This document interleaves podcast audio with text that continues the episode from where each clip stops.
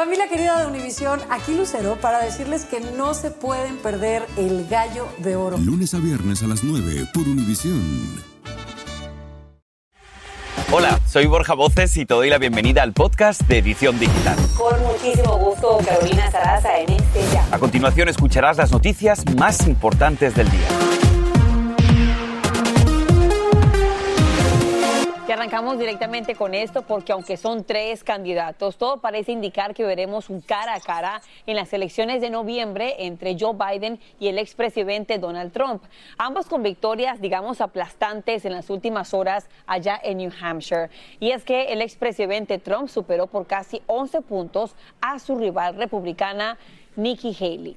¿Qué les parece si vemos un poquito los resultados? Miren, esto pasó en las primarias republicanas en New Hampshire. Ahí tenemos Donald Trump con un 55% y Nikki Haley un 43%.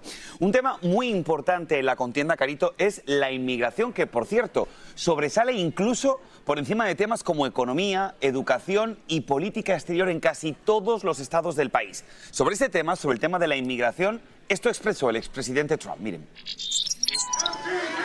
You know, uh, I think we called it right. Immigration's a big deal, a big deal, a very big deal. We have millions and millions of people flowing into our country illegally. We have no idea who the hell they are. They come.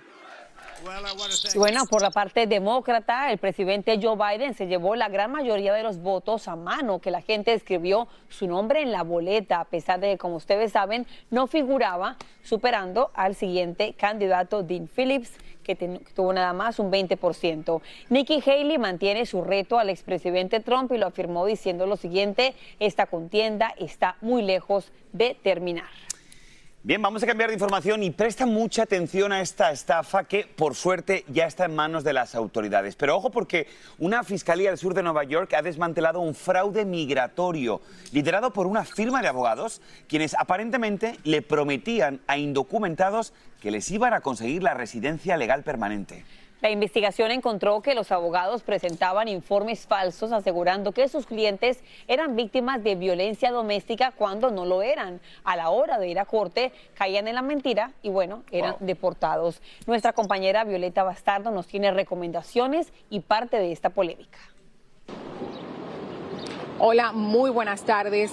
Y de acuerdo a la Fiscalía de Nueva York, estos abogados, esta firma de abogados le prometía a sus clientes una green card o una residencia legal en los Estados Unidos basándose en el programa para víctimas de violencia doméstica. De acuerdo a la documentación de la Corte, eh, indican que falsamente esos abogados alegaban que muchos de sus clientes fueron abusados por sus hijos ciudadanos americanos y ni siquiera estas víctimas estaban enterados sobre la situación y mucho menos recibieron la copia de la documentación que estaban firmando. Dicen los documentos oficiales también que muchas de esas personas terminaron deportados, otros no pudieron obtener los documentos legales, la residencia en los Estados Unidos, ya que las autoridades se dieron cuenta que todo esto era parte de un fraude. También esos abogados aparentemente cobraban hasta 6 mil dólares a sus víctimas para regalarle o más bien procesarle los papeles legales en los Estados Unidos. Ahora bien, ¿cómo ser precavido para no dejarse estafar por un abogado, primero vaya a la página web del Departamento de Justicia de los Estados Unidos. Ahí encontrará una lista de abogados de inmigración gratis o a bajo costo.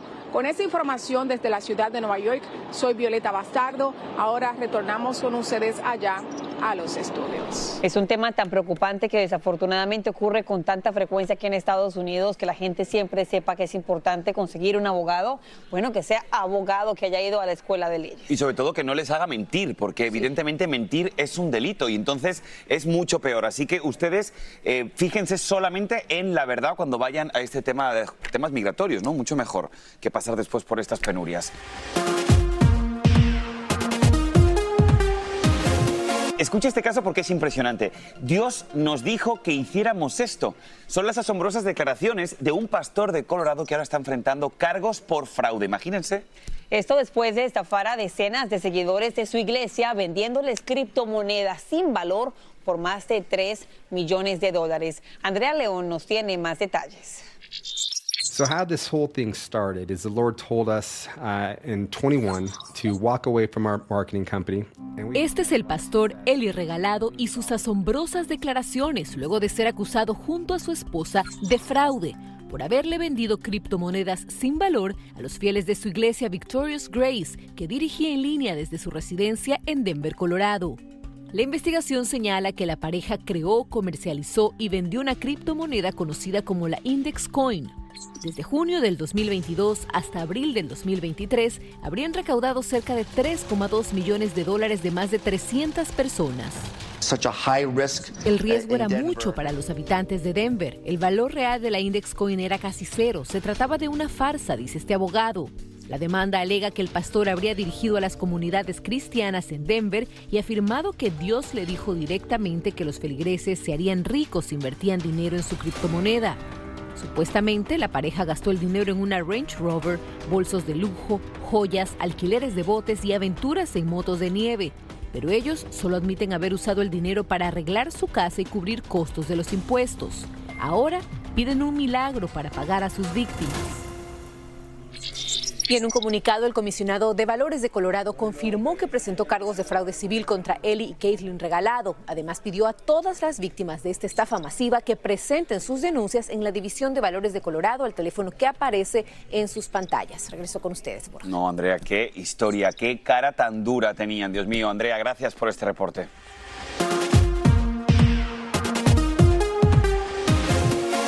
Esto es insólito y es también real. Grupos de voluntarios y la policía limpiaron más de 7.500 libras de basura en las viviendas improvisadas hechas por indigentes en las cuevas, en las orillas de un río en Modesto, California.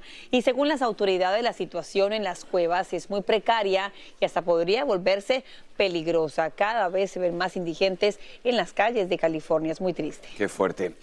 Y mucha, mucha atención, clientes de Panera Bread, porque la empresa está enfrentando una tercera demanda relacionada con la limonada con cafeína. Bueno, esta nueva querella fue presentada en Delaware y alega que la bebida provocó problemas cardíacos permanentes a la demandante, de nombre Lauren Skerritt.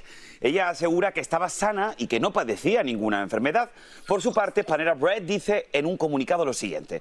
Mientras nuestra investigación está en curso, hemos mejorado nuestra divulgación de cafeína existente para estas bebidas en nuestros establecimientos, en nuestro sitio web y en nuestra aplicación. Seguramente ustedes recuerdan los famosos talcos para bebés de la compañía Johnson Johnson que fueron descontinuados por una serie de demandas en todo el país. Ahora, esta compañía deberá pagar esta suma, 700 millones de dólares, a los demandantes tras un acuerdo provisional para resolver los reclamos ya en 40 estados del país. Alegan que la empresa engañó a los consumidores sobre la seguridad de este famoso talco. El convenio no incluye las demandas que dicen que este producto también causó cáncer a las demandantes. Y seguimos con temas de salud, porque el aumento de la demanda del medicamento Ozempic, que como ustedes saben se ha vuelto muy popular para poder bajar de peso, combinado con su complejo proceso de fabricación, está provocando una actual escasez de este producto en el mercado. Y ojo, porque evidentemente no solamente es para bajar de peso, también está afectando mucho a los pacientes con diabetes tipo 2.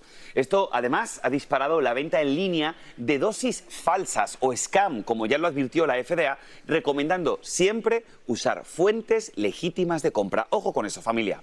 Este es el podcast de Edición Digital, con noticias sobre política, inmigración, dinero, salud y mucho más.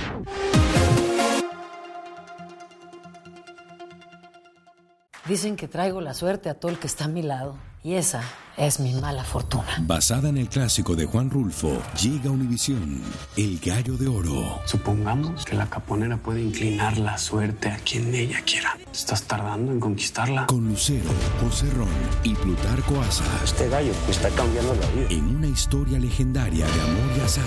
No trates de cambiarme, no lo vas a lograr. El Gallo de Oro, lunes a viernes a las 9 por Univisión. Y ahora regresamos con el podcast de Edición Digital con las principales noticias del día a hablarte de una alerta que nos podría afectar, Borja, a todos, aunque la gente no se enferme como tú con tanta frecuencia. Estamos hablando de que muchos pacientes que después de contagiarse con gripe, flu, influenza o COVID presentan problemas cardíacos y nos preguntamos, ¿será esto cierto o será esto común? Pues venga, vamos a preguntárselo entonces a nuestro cardiólogo y, médico principal de Univisión, el doctor Juan Rivera, al que damos una vez más la bienvenida. Doctor Juan, gracias por estar con nosotros. Bueno, ¿qué tan común es que pase esto? Cuéntanos. Bueno, obviamente en esta época es común que las personas tengan influenza o que las personas tengan COVID o que las personas tengan eh, RSV, que es otro tipo de virus, o simplemente la gripe común y corriente. Lo que sí es cierto es que hay estudios que han demostrado que en pacientes que ya tienen enfermedad coronaria, ¿qué quiere decir eso? Alguien que ya tuvo un infarto de corazón, alguien que tiene placa en las arterias del corazón, que le han hecho una cirugía de bypass, cuando tienen influenza, la inflamación que eso causa en tu cuerpo puede llevar a esa persona a tener un infarto de corazón. O sea, es un factor de riesgo. Y hay estudios que demuestran que en ese mismo grupo de personas, la vacuna de influenza disminuye el riesgo de infarto de corazón.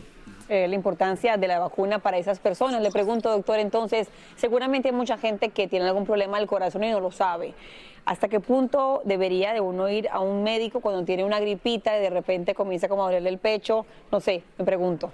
Mira, la, realidad es que las personas que están más a riesgo de esto lo saben. ¿Por qué? Porque como digo, son personas que han tenido infarto anteriormente, personas que han tenido eh, una cirugía de corazón abierto, personas que le han puesto un stent en las arterias del corazón. Esas personas saben que pasaron por eso.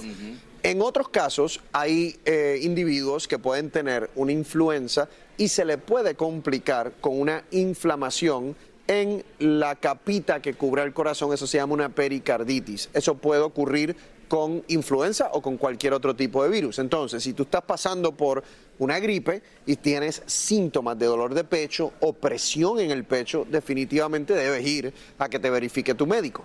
Entonces, doctor Juan, vamos a ver, el consejo que tenemos para esas personas que, como tú me bien has dicho, tienen algún tipo de enfermedad cardiovascular y que enferman de gripe o de COVID, ¿qué deberían hacer o qué deben hacer antes para no enfermarse? Bueno, número uno, utilizar la vacuna de influenza, porque esa es la asociación que hemos visto con influenza y aumento de infartos de corazón. Si eres una persona de alto riesgo, ponte eh, la vacuna.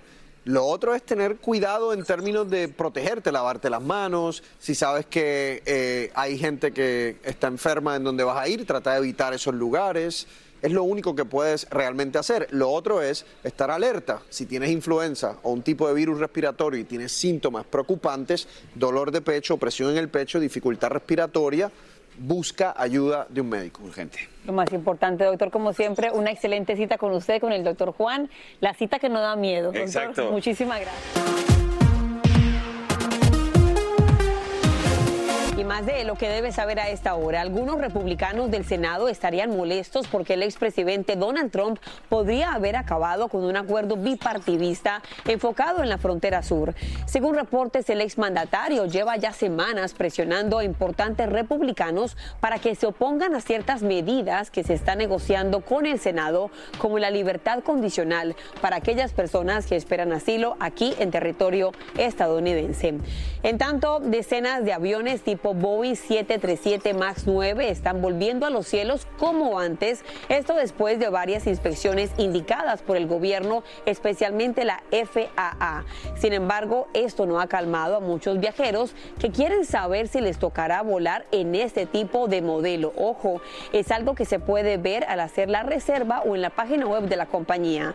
Compañías como United y Alaska están permitiendo a los pasajeros cancelar o cambiar su vuelo sin un gasto adicional adicional. Y también está dando mucho de qué hablar la propuesta de ley en California que quiere que los conductores dejen de exceder su velocidad, especialmente ahí en las carreteras. Básicamente exigiría que los autos fabricados y vendidos en California a partir del año 2027 tengan un dispositivo de velocidad que impida a los conductores ir más, rápido de lo estipulado. Y yo les pregunto lo siguiente, ¿qué les parece esa idea? Posiblemente se evitaría más de una multa. Una familia a esta hora está de luto tras la muerte de una bailarina de 25 años en Nueva York. Tuvo una alergia tras comerse un paquete de galletas cuya etiqueta no tenía lo siguiente, un ingrediente cacahuates, maní, como parte de esa lista tan importante de ingredientes, algo mortal para ella que no podía comer frutos secos. Y es algo preocupante considerando que somos millones de personas en este país y el mundo con alergias a algún tipo de alimento. Así que hemos invitado al doctor Joseph Barón, presidente de Dorrington Medical Associates, para que nos cuente un poco más acerca de lo que pudo haber fallado en este caso, doctor, porque tenemos entendido que la víctima sabía que tenía la alergia y se aplicó el EpiPen y no funcionó. ¿Qué pudo haber fallado, doctor? Mira, si realmente se lo aplicó como debe de ser, no debería haber fallado. La mayoría de la gente que tiene alergias y que saben que tiene este tipo de alergias severas, tienen que cargar con ellos todo el tiempo una jeringa con, con epinefrina. Eh, muchas veces porque te está faltando el aire, te la pones mal, no te la inyectas bien. Hay muchísimas razones por las que puede esto llegar a fallar, pero en general, si te la aplicas bien, no debe de fallar, porque ese es el tratamiento de una reacción anafiláctica, que era lo que la muchacha estaba teniendo.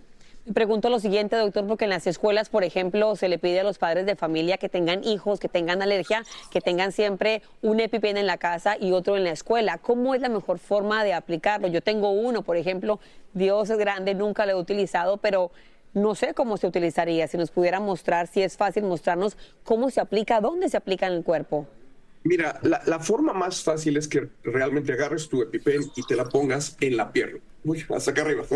Te la, en la pierna, de una manera. De una manera es la, en el muslo es lo más fácil que puedes, que puedes hacer y, pasa a través de la ropa y pasa a través de todo. Eso es lo más fácil en una situación eh, emergente. El problema es que la mayoría de la gente, eh, el doctor le dice, toma un EpiPen y no les explican cómo hacerlo. Sea, tiene alguien que sentarte contigo y decirte, mira, esto es lo que tienes que hacer.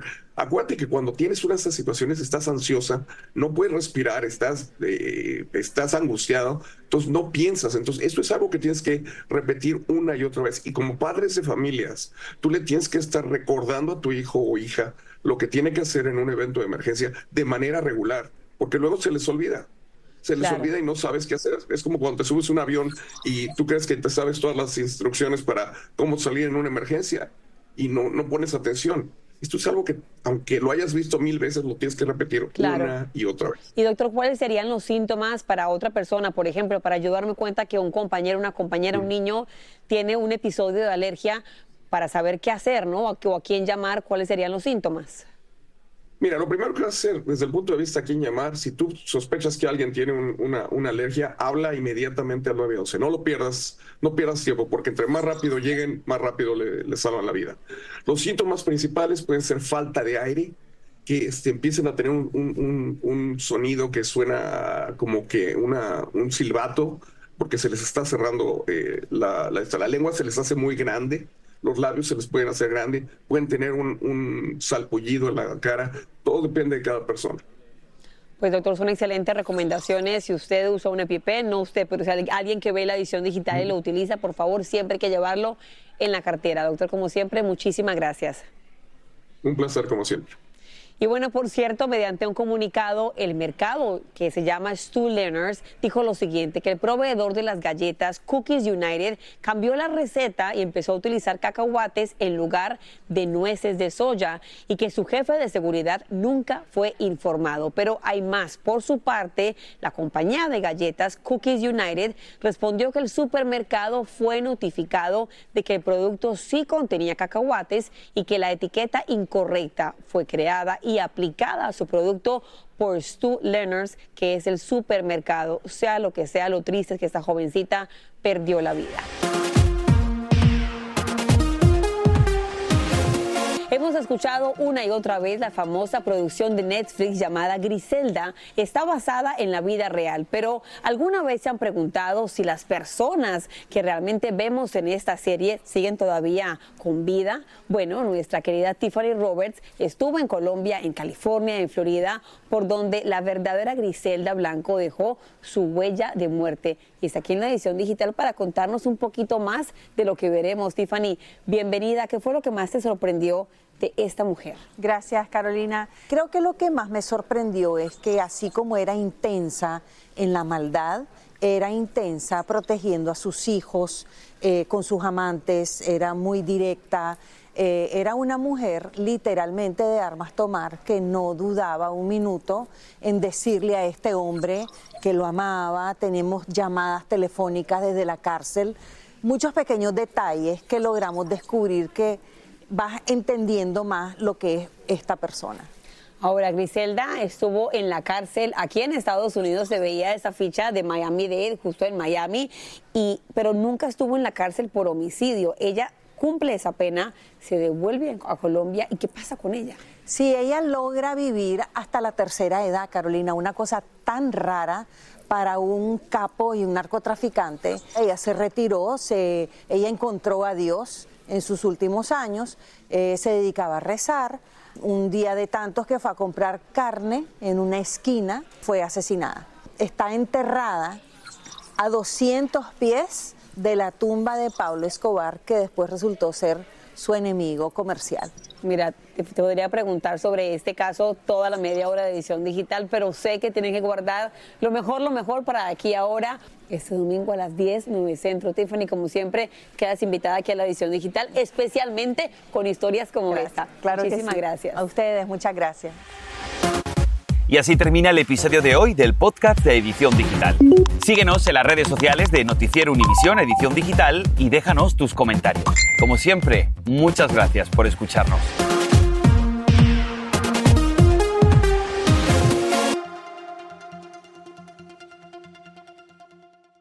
Familia querida de Univisión, aquí Lucero para decirles que no se pueden perder el gallo de oro. Lunes a viernes a las 9 por Univisión.